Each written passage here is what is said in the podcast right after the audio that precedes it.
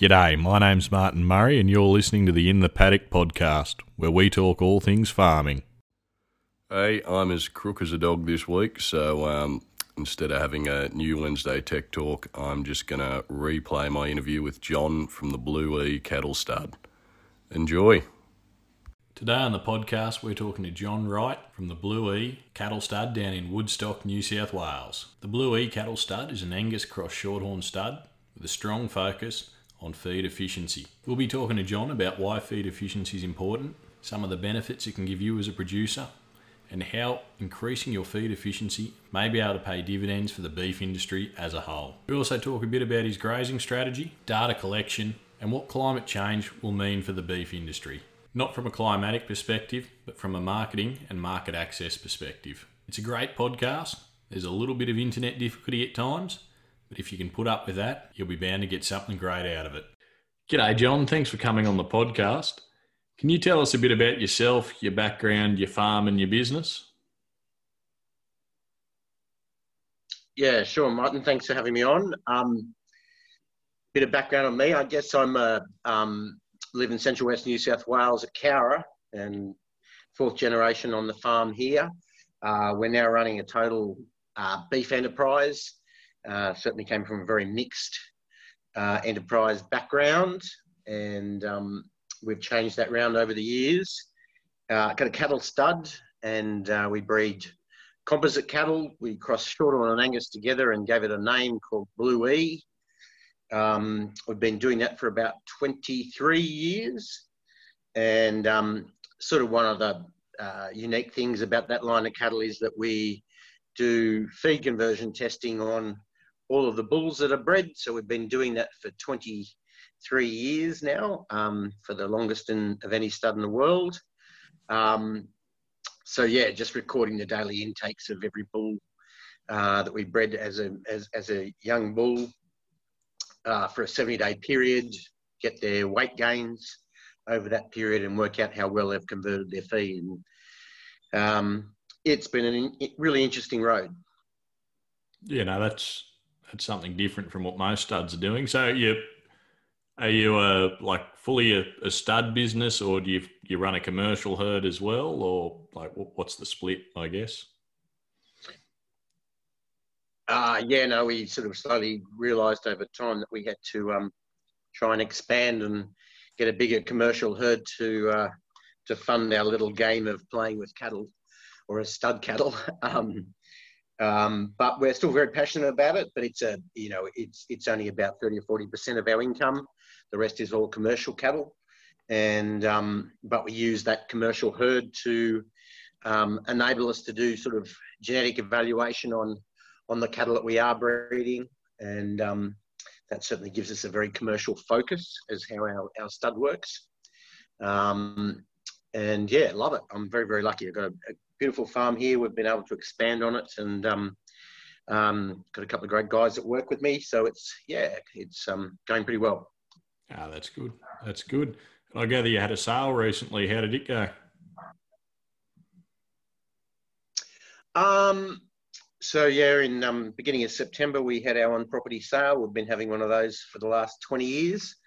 Uh, we sold um, about three quarters of our bulls um, for an average of about 6,000, topped at 15,500. So, um, and that's better than we've ever done before. Um, I'm a bit of a realist in the world and I look at what everybody else is doing and try and uh, be the best. And um, yeah, we're certainly not anywhere near the best in uh, when you compare to the big Angus studs and how they're performing. Um, so we've got some some ground to make up over the years. Um, it's been a, the Angus program's been a really, really successful one, and all credit to them. But um, if you're not in that game, it's been a bit tough. So we've given ourselves a fair challenge by breeding a composite line of cattle, um, and you know uh, we're not uh, really making a huge amount of money out, out of out of uh, the cattle at the moment, but have um, big plans and and are very excited about it. Oh, that's good. It still sounds like you know you had reasonable uptake there, and given the last few years we've had, it's good to see a bit of confidence back in the market. Um, now you, you said oh, absolutely, absolutely, yeah. You, you said earlier that you're, uh, like, I guess your niche, what separates your stud from most of the other studs out there, if not all the other ones, is your breeding for feed efficiency and that trying to improve that feed conversion ratio. Um, why, why is that important and why is it important to beef? for they doing that in other industries? Um, yeah, I guess there's been a lot of work done a lot of research done over the years. And certainly, if we look at, um, you know, the other protein suppliers um, or our competitors, depends which way you want to put on it, spin on it. But the, um, you know, they've done a lot of work in these areas and made a lot of, a lot of ground. Um, certainly, poultry and the pork industry um, have selected for that trait for a very long time and have really, really changed um, the genetics of their animals and um, their ability to convert feed. We've always been, the beef industry has always been, you know, a fair way behind in that sense. Um, so there was a lot of work done on that to to try and improve it, and it's still going on. But you know, we see, we know within the population of animals, you know, there's a hundred percent difference between some animals that look exactly the same when you're talking about their ability to convert feed. So you can have a five to one converter and you can have a 10 to one converter, you know, walking around your paddocks. Um, my philosophy has always been that I want to try and find out which is the first, the, the five to one converter and breed from him and get rid of the 10 to one converter. And, um, you know, that information was discovered probably 30 years ago and still just as relevant today. But um, not many people in the industry have really uh, adopted it. So um, yeah, it's still a work in progress, I guess.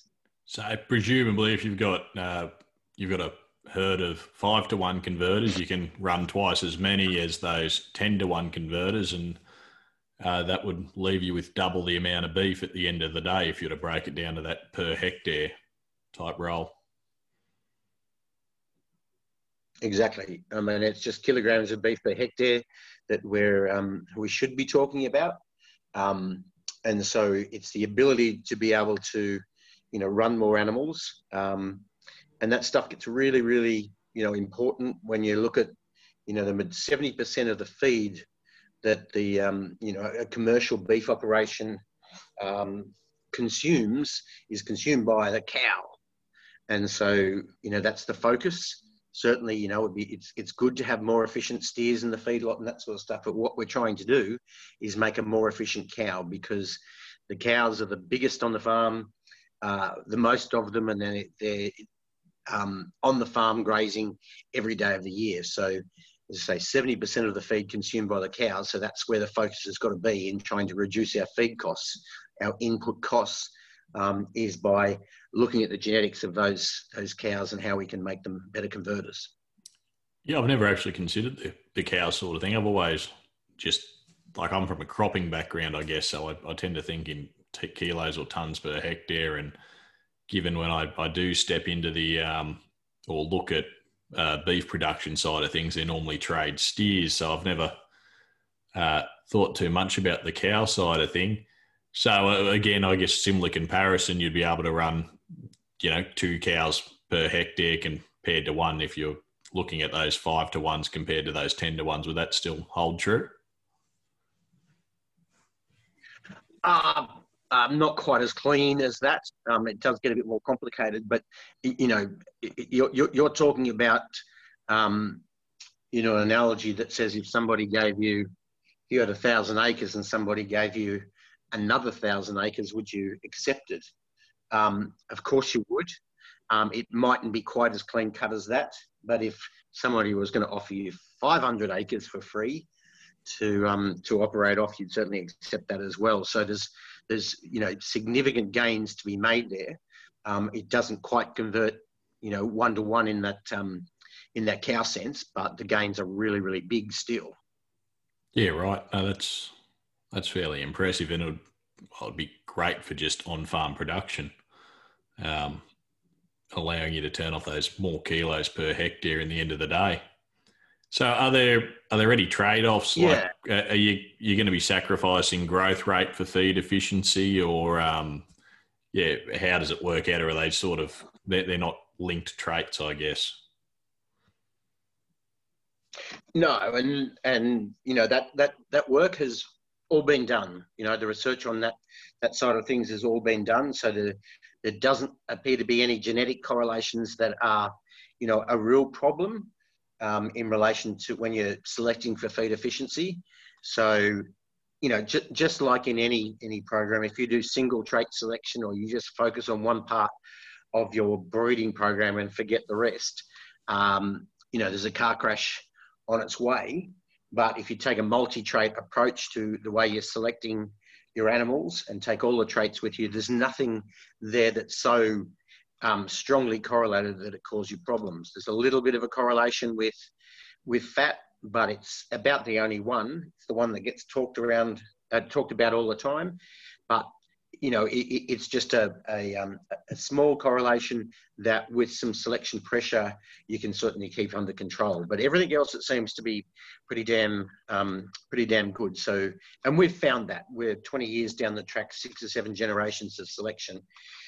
And as far as the, the, the profit driving factors in our beef enterprise, uh, you know, the major ones are fertility and growth and um, muscularity and feed efficiency and, and marbling, those five major profit drivers, um, we have seen no decrease or, or effect on those, if not a positive um, correlation, making those things get better. Oh, that's good. That's good. I um, when I was at uni, I did a uh, animal science type course. So after uni, I ended up doing a whole heap of pasture and forage work, and thought I should know something about the the animals that eat them. So I end up doing this animal science course, and part of the genetics one, they were talking about pork and poultry and how they were all breeding for feed efficiency. And they said that they um, didn't bother about it with cattle, it was all growth rate. And to me, I thought, well, you know, the way I look at the, the cow, again, probably something to do with that trade steer view of them, is that I'm growing the grass and they're the header. I don't want a header that throws half the crop out the back and uh, it always struck me that they weren't too, um, yeah, that they weren't too interested in that. Are you seeing a bit more of an interest from, say, academics or MLA or just other, you know, industry organisations? I guess. Yeah, we certainly are, and there's you know there's still some some really major questions to be answered, which is frustrating after 20 to 30 years. Um, and some of the things that need to be answered are some of the major reasons why people haven't taken it up. So people people still ask the question, you know, you're you're testing your bulls in a feedlot situation, or you know, even though the, the diet we've got them on is a low energy, high protein diet, um, they ask us so testing them in that condition. Uh, if you find a highly efficient bull in those conditions, when he has daughters and those daughters grow up and they're out in the paddock are his daughters more efficient? And it's a really good question. Um, and every bit of work that's been done in around the world suggests that that is the case, but it hasn't been um, proven conclusively yet. And so people tend to sort of focus on that and go, until that's answered, I'm not going to do it because it actually costs a lot of money to, to do the testing. Uh, so the industry's just sort of um, waddled along a little bit in the in relation to this trait and um, haven't made a lot of gains. Yeah, I can't imagine it'd be the uh, easiest or cheapest thing to measure, particularly if you're trying to measure feed intake out in a pasture paddock. I, from the top of my head, I couldn't even guess how you try and do that. No, and you know we're starting to get closer, and we're working with some researchers from Sydney University and and Adelaide University at the moment. Um, uh, one of the things I think we're going to have a bit of a chat about uh, the beef industry and methane, but sort of one of the most important things that has come out of a lot of the research in relation to to methane production is, you know, the amount of methane an animal produces is directly correlated to how much they eat. And so there's some technology that's now available that uh, enables us to start recording how much methane an animal's producing. And so, and we can put those recorders out in, in the paddocks. So we'll be able to start getting an indication of how much methane um, animals are, producing whilst they're grazing grass, um, and also start picking up the differences between animals. So that's that is the first time you, you talk about how can we measure how much an animal eats out on grass. Well, it might just come to us via being able to measure how much methane they produce, which will give us, you know, a direct correlation to how much they're eating. And, you know, there's technology that's been created in um, Canada and in in um, America now that uh, enables us to do that. And we've got a couple of those machines here in the place at the moment, which is really fascinating. That's brilliant. And we'll, we'll come back to the methane in a bit because I, I know, well, you know too, that we spoke a bit offline yesterday uh, about the environmental impacts that this could have and um, how that can really help the beef industry.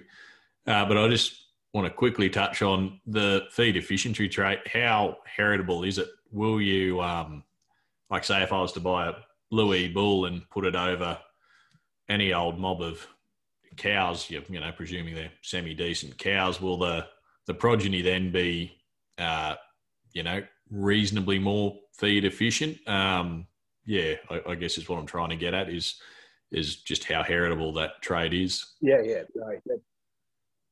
Yeah, so the, the the you know the actual figures probably don't mean much to people, but you know the the one trait we do know about is growth, and we know if you you know buy a fast growing bull, the progeny will be fast growing, or should be, if you're paying attention to the figures and the data. Um, what they do know is that feed efficiency is about as heritable as growth. So it's it's in the realm that's worth bothering about. It's you know there's a lot of other things that are really hard to change in the population of animals like fertility and those sort of things are poorly heritable traits. So they're really, you got to work really hard to improve them. Um, a trait like feed efficiency and a trait like growth are both relatively highly heritable traits that you can really shift things within your herd um, over time. I think a couple of generations, you'd really be seeing some gains then. Yeah, and we're, you know, we're certainly seeing that. We're starting to get in a situation where we can do some comparisons, and you know, over time, um, over the last 20 years, you know, it, it's in the realm of 15 to 20 percent. I think that we've shifted our whole herd compared to the average herd. It seems to be what's reportable, um, and that's a lot. You know, you, you you transfer that across a 500 cow herd. Um, in my eyes, we've created a lot of grass over time. We've created a lot of rest in our paddocks and that sort of stuff by our cows not eating that grass and um, leaving it there and enabling us to create rest that we all know is beneficial in any grazing situation. Oh, definitely, definitely good for the grass, good for the soil, just yeah, good for the farm and business as a whole. Uh, particularly when you've had a string of years yeah. like we have the last three. Yeah, that's right. That's right. No, it's interesting. It's a really interesting Well, We're actually doing a little bit of, you know, uh, work on, um, you know, how we can. I'm, I'm constantly thinking about how we can stop those cows eating. If you let them eat as much as they want every day, they'll eat 15 kilos if they're a 500, 600, 600 kilo cow. Um, they only need half of that. They only need half of that amount of feed, really, to maintain their condition, maintain their pregnancy outside those times of joining and, and when they're suckling a calf. But, um, you know, with the advent of early weaning, um, now, you know, cows are spending over half their year non-lactating, pregnant, walking around your paddock eating feed. Why would you let them eat 15 kilos if you could somehow get them to only eat seven? Uh, so we're having a bit of a play around in that space at the moment and looking at grazing densities and you know the soiling effect that big numbers have on on their ability to graze and using that using that to try and reduce their intakes. And um, you know easy to put cows in a in a ploughed paddock or something and they won't eat or leave them in a paddock for a long time but you destroy your paddocks and destroy your soil. So we're trying to sort of play around that space with smaller paddocks and, and, and greater density um, that soiling effect really stops them eating and um, yeah, there's some fair, fairly significant gains to be made in that area too. Yeah, right. I think we'll get onto that a, a bit later because I, I, did see that you're an advocate of planned grazing there on your website. Um, but we, we've been touching around it so far. So I, I think we should probably talk about the environmental benefits um, because whether people like it or not, uh, global warming seems to be happening, and uh, yeah, the uh, the world's moving in one direction, and we've got to move with it. Otherwise, we'll either be legislated out or just knocked out of the market one way or the other. And uh, from what you were saying yesterday, the um, increased feed efficiency has some significant benefits there to offer.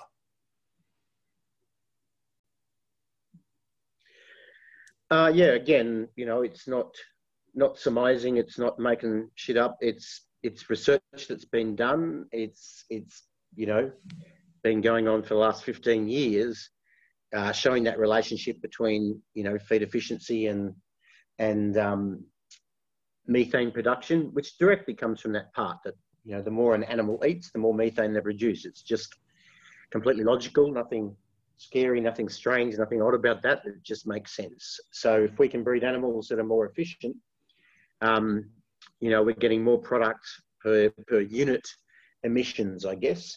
And it unfortunately has to be that way because if we just select on emissions, then all we do is start breeding animals that eat less. And when we breed animals that eat less, we know they grow less. And so if we have animals that grow less, they're going to get smaller and smaller. And then they end up being alive for a whole lot longer because they don't grow as quickly. And so that's a, um, a bit of a, a contrary argument in, in breeding that we don't want to head down that track. So where, you know, the, the, the next logical step is to look at feed efficiency or the ability of the animals to convert. And that's where the industry's decided it needs to go. Um, and that's where we've been going for, for a long time now. And presumably that should be getting a, a fair bit of traction there across the industry bodies, um, given MLA announced earlier this year, I believe it was, to be carbon neutral by 2030. Yeah, yeah. And that's a massive challenge. Um, but, you know, like in everything, it's better to have a better to have a plan and better to have some, you know, to have some ideals and some, some dreams than know it all. So, you know, it's a real challenge for the industries to be able to do that, but we're certainly heading in the right direction. Um, you know, the reality is that talking about climate change in the agricultural industry is still pretty hard to do. Um, there's still a lot of very strong opinions in it. Um, but, you know, we try and talk about uh, climate change and emissions in relation to beef in the terms that it doesn't matter a rat's us what we as cattle producers think about this issue. It only matters what the consumers think. Um, and so we can go, ah, who gives a rats and it's all rubbish and that sort of stuff. Um, all we like, but beef producers are only really, really small percentage of the consumers of beef. And um, and so if you if, if you're not listening to your consumers, if you're not looking at the way that they're behaving and what they're thinking, you're an idiot. And it doesn't matter what game you're in. So um, there's lots of language around, and it seems to be intensifying about how people feel in relation to uh, the beef industry. And um, again, the facts are pretty damn clear that um, you know the emissions coming from them from beef all around the world um, is part of the problem not the major ones, and we have to concentrate on all the different areas. But there is no doubt that the the consensus seems to be around the world that to fix the problem, everyone's got to play their part. And so I don't think anyone expects the beef industry to be destroyed to fix climate change. I think people expect the people within the beef industry to take responsibility for the part that they play. And we've got to do that as individuals in our own lives and industries are going to have to do it as well. Yeah, no, correct. Everyone's going to have to try and work on their own space, whether you're a farmer or a miner or a, I don't know, chartered accountant in Sydney. I guess they can swap to energy efficient light globes or something. But yeah, everyone's got to play their part. Um, yeah, which is. And I mean, it, gets into a I was just going to say it gets into a very interesting part um, Martin, where you, unfortunately, the, the, the, the, problem the beef industry has is that you know, when you look at the language and you see it all the time, that you know, this sort of what does the individual, what does the consumer or um, the Joe Blow um, living in the city, doesn't matter what city he is around the world or in the country or wherever, but those people who want to do something about climate change and are saying, I want to play my bit, how do I do it? The answer that always comes back is use less energy, access it from a renewable source, drive less, fly less, and eat less red meat. Um, the first four of those are actually really hard for most people to do. Um, of course, we're trying to reduce our, our energy use because it costs us a fortune. Um, accessing it from renewable source is possible for some, but just impossible for others.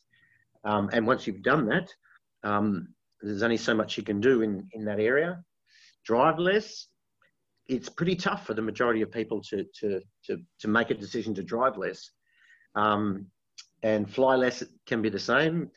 Giving up their holidays or their trip to see their relatives or their work trip or those sort of things, you know, it's hard change it. Whereas reducing the amount of red meat um, is easy and doesn't cost them anything. And it's really hard to hear.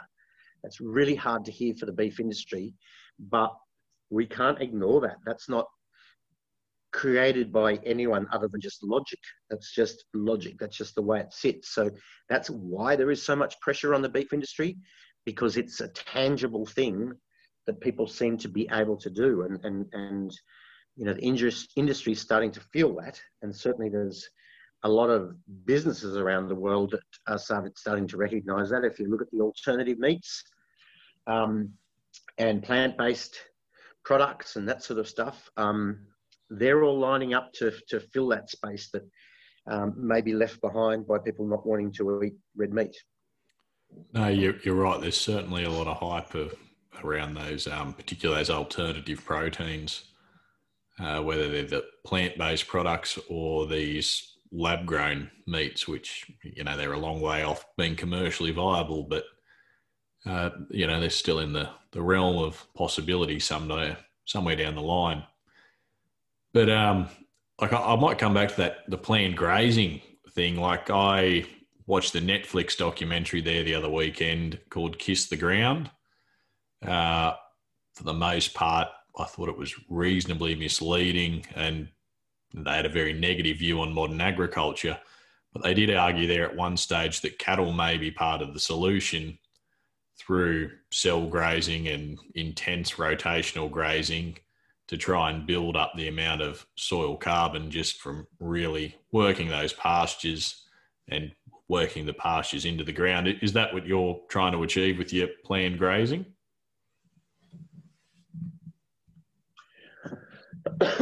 Um, yeah, I think so. I, I, unfortunately came from a background, in, you know, as a as a mixed farming area. Uh, I just didn't have any of that diesel running through my veins, and it just the, the, the cropping side, um, you know, just didn't ring the bells. Um, but I gave it a good hot go at one stage. We had a thousand acres of cropping going on, and I wasn't very good at it. I discovered. Um, so be, i was best to focus on the things that I enjoy and do. So that's why we're with livestock.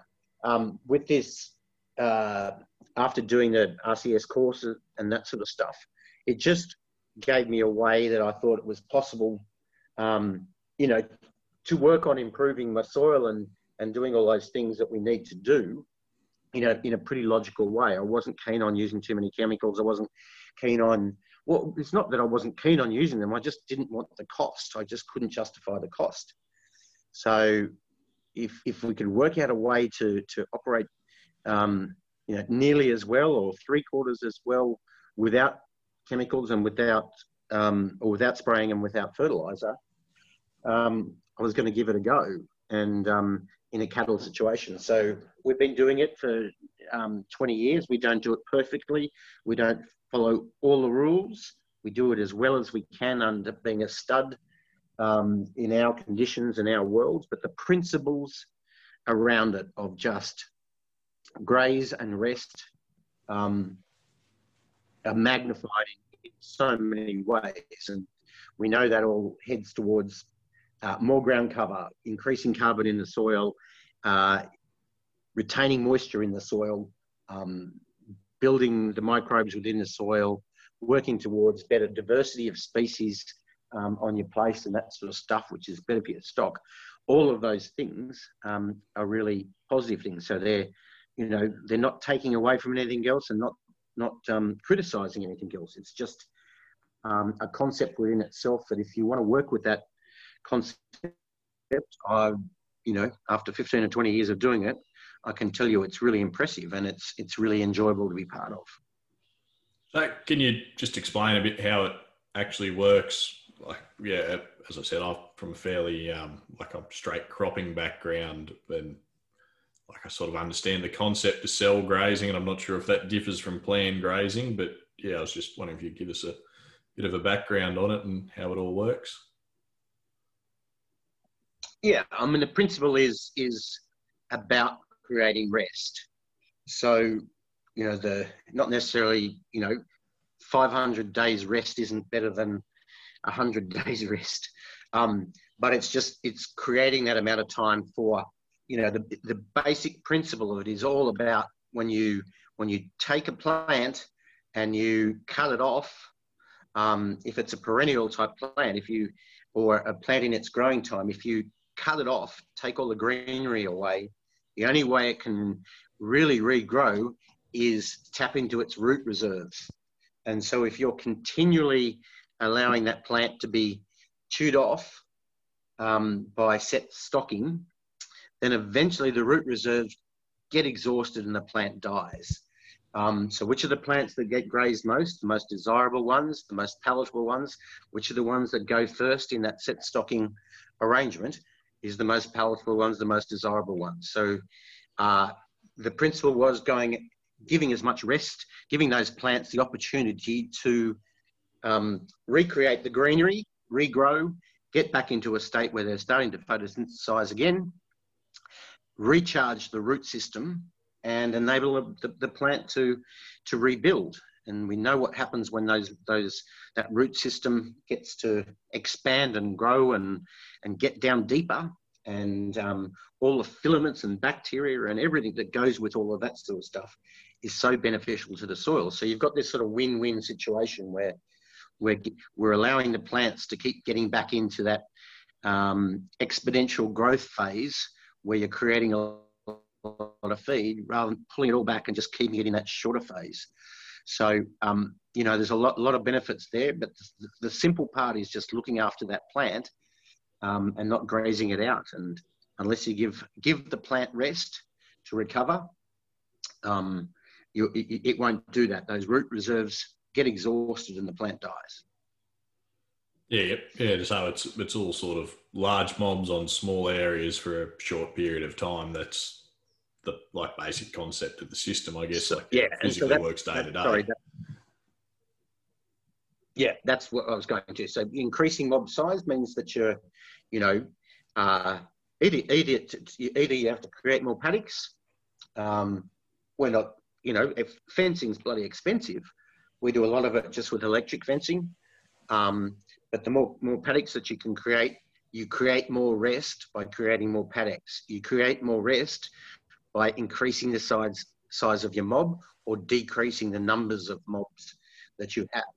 So they're two really powerful things that you can use. You know, we um we have little funny behaviours about we've got to have the heifers over here and we've got to have the cows over here and we might even break the cows into different age groups or you know break them into their colours or I know that happens in sheep a lot um, in age groups and all of this sort of stuff that um, and why do we do it? I don't know. Um, you know, there's um, lots of funny little things that we do that once you stop doing them, you wonder why you ever did them in the first place. But certainly by creating larger mob size, um, you create, you know, more rest time for those paddocks that you're not in. Having a big mob of cattle, I reckon, is like just having a big tractor. That's what it feels like to me. Just just ripping around the place, just uh, having such an effect on the um, the ecology of your paddocks. Um, yeah, I, I, find it really interesting and really satisfying to say I don't necessarily do it to the letter of the law, but if I do it eighty percent of the time, um, that's better than not doing it at all. No, that's brilliant. It's um, good to understand how all that really works. Um, and I guess the other thing to cover off is obviously you're a stud, so you collect a, dotted, a lot of data, and uh, with a focus on feed efficiency, you'd be collecting a massive amount that most other studs probably don't. Um, it's obviously vital to your decision making and vital to a lot of commercial properties. Uh, if someone is trying to improve production on their property with a commercial herd, what data do you think they should be focusing on and how should they implement it?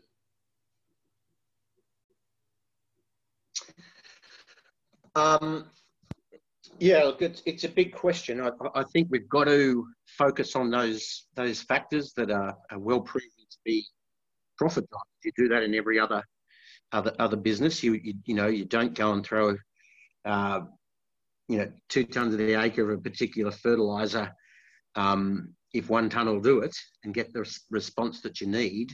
So it's it's the same sort of stuff. It's it's working out what your profit drivers are, what are the things that, how much will give you, um, you know, enough gain to justify the expense. So that's what profit drivers are. And so the, the main profit drivers, as I say, within the beef industry have been well established over a long period of time. And the, the number one is fertility. So that's just ensuring that every single cow on your place um, is having a calf because she eats a shitload of feed throughout the year, um, three to five tons of feed each each year, each cow produces. So if she doesn't have a calf, that's three to five tons of feed that you you know may as well have left to rot in the soil. Um, and so fertility and numbers, it's just like a factory. It's it, it's numbers through. Uh, really really shifts your um, profitability. Second one is growth. We're still very, very linked to to growth as a as a as a profit driver because that's what we get paid for. Unfortunately, 20 years down the track, we're still there. Nothing's changed. Um, so you've got to recognise that. But but growth can um, have a pretty nasty tail sometimes, and it can lead to having really, really big cows that can cost you a lot of money as well if you're not sensible in how you do it. So it's it's it's using a multi-trait approach, and the other traits that we talked about, uh, feed efficiency um, is one that uh, reduces your costs and um, enables you to have more animals on the place or less costs. And then obviously the more the greater yield you get in your animals, having more muscle uh, gives you more kilograms per hectare. And then marbling's been proved to be a real um, profit driver because it brings uh, brings us to new markets, as we can see, uh, is what has happened with the um, the Angus breed and the Wagyu breed. Um, it creates new markets um, because of the story about um, eating quality and and and and consumer satisfaction. So that's why those five traits sit where they are. So they're the things. Don't get carried away with all the other rubbish. It's just frustrating. And um, unfortunately, we're in a world where coat colour is still pretty important, but it's got absolutely nothing to do with um, anything really. The hair follicles on the skin certainly don't have any effect on the on the meat and the quality of the product that you produce or the profitability of the, the product you produce. Yes, I've made myself fairly unpopular at a few cattle shows when I've said you're paid per kilo, not per colour. Yes, shows is probably the first thing that should go if we're going to try and get anywhere, but that's not very popular to say either. No, no, that isn't. People love going there and looking at the coat and the stance and how square they can stand. But anyway, that's that's probably a topic for another day. Um, no, that, yeah, that's good. That. So fertility, uh, rate oh, of growth, feed efficiency. Martin, I was just going to say just going to say, Martin, just in relation to that data stuff, just to give you a little example that we've got a, our facility down here. We imported this technology from Canada, the GrowSafe feeders, and um, so we've got 80 bulls down there being uh, tested at the moment, and uh, that facility or those feeders um, uh, there's eight feeders down there that are being weighed every second, and the bulls just have their transponder, their NLIS tag, as they walk, um, put their head into the feed bunker, and they get scanned just like we do on our farms. So every second, those eight feeders are being weighed. All the time, it's recording which animals are coming and going. So that's a huge amount of data. But luckily for us, the, the company has structured all, so all that data just goes straight uh, to Canada via um, the internet, and they deal with all of that data, and we just get a report back each day, just telling us how much each animal has eaten. Is there any problems with the feeder, or is there any problems with an animal being sick, and that sort of stuff. So it's pretty simple, really. You, we just need to go there once a day, fill up the pens, and, and check the check the screen for the report. And the rest of the time, we just keep on doing what we're doing. So it's pretty amazing technology. Yeah, that's handy. Otherwise, you, you would be filling sheds with hard drives. yeah. oh, that's good. Uh, is there anything else you'd like to add that we haven't covered? No, I don't think so. Other than to say, I, you know, I reckon it's um, it's a pretty exciting time um, for agriculture. You know, everything seems to be aligning quite well. Um, you know, you don't hear too many people as much of whinges as farmers can be. If there's something to whinge about, they'll find it. Um, and they're struggling for something to, to find at the moment. Generally, we were had a horrible time during the drought, but we were really lucky that the price of our product was was still really good, which is you know the industry has created incredible markets all around the world for us to supply our product to. So that's really, really um, exciting and, and, and, you know, for the future of the beef industry and farming generally, I think it looks pretty exciting.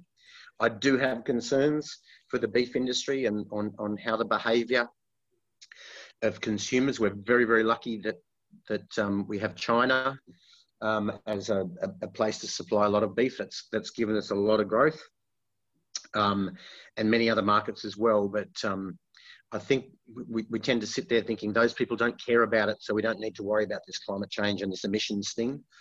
Um, unfortunately, they live in the same world as us, and will be treated by the, the weather in the same way and supplied with the same information as we are. So um, yeah, I don't think anybody has any idea where it's going to go and how quickly things are going to change.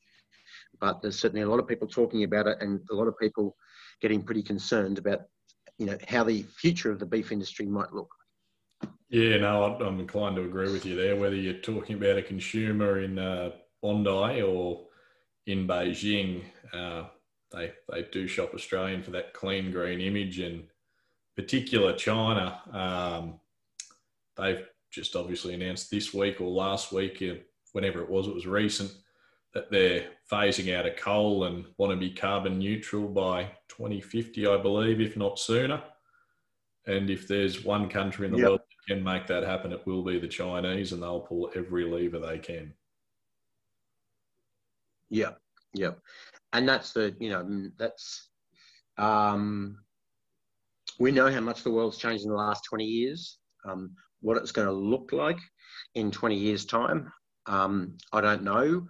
But, you know, we're just talking about risk. Any, any business always looks at their threats, always looks at the potential um, downturn or things that might, might uh, reduce production or reduce consumption and all those sort of things. It's, it's, you have to be sensible in that way um, and look at the risk. And to, to, ignore this part um, is, I think, um, ignoring um, a, a, fairly large signal of risk that is coming to our industry. And uh, if we don't attend to that, um, then let's not feel sorry for ourselves or, um, you know, feel down if something, if, if consumption does go down and we've done nothing about it. Um, you look at the other industries, around us. The energy industry is certainly changing. The car industry is changing. Um, you know, all of those other parts see this and are, are, are reacting to it. And, um, you know, even the airline industry um, are, are, doing a lot to try and reduce their emissions. And we're not doing too much just yet. No, no. I, I, there's probably a bit of an ostrich mentality at the moment. Just stick your head in the sand and hope it disappears, but it's not going to disappear. And I think that mentality is changing um, just from what I've seen so. and observed the yeah. last few years. Yeah, I, I, and I think that's true. I, I, I, see it. You know, I think there was a um, a growing conversation. It all had to go a little bit uh, quiet and justifiably so uh, during coronavirus. Um, you know, there was there was no point having those sort of conversations when there was a greater threat there, a more immediate threat. So I think everybody sensibly just kept quiet, and um, if we can hopefully start to move away from that threat, I think the conversation will start up again pretty strongly um, for us to start doing more and um, and recognising the issue. Probably a tad ironic, but Corona's probably done more to carve um, greenhouse gas emissions than anything else has in the last few years. Yeah, I know. it's amazing, isn't it? But I, I, don't think anyone wants to sort of permanently live in the state we've been in, or no. know, not we, because as farmers we've been so, so incredibly lucky um, not to be, you know, if it's one thing that you should be bloody grateful as farmers for now is that we are farmers and we are in Australia, that we're in New South Wales, you know, um, there's so many things as a, as a, a producer, farmer in, in New South Wales in Australia that you need to be grateful for because it's been bloody tough for um, so many others and will continue to be. So, no, um, God love agriculture. Quite glad I'm in agriculture through the current times. It's yeah, uh, we um, we've been in a very privileged spot. We've uh, I don't know, ninety nine percent of the time it's just been business as usual. Yeah, that's right. That's right, and um, you've got to be grateful for that. Yeah. No, well, that's that's good. Thanks for coming on the show. Ah, absolute, absolute pleasure, pleasure, Martin. Thank you for having me on, and um, good luck to all your listeners out there. No worries. Thank you. Once again, I'd just like to thank John for coming on the show. It was very insightful. If you'd like to know more about his stud and what they're doing with their increased feed efficiency, please check out the link in the show notes below.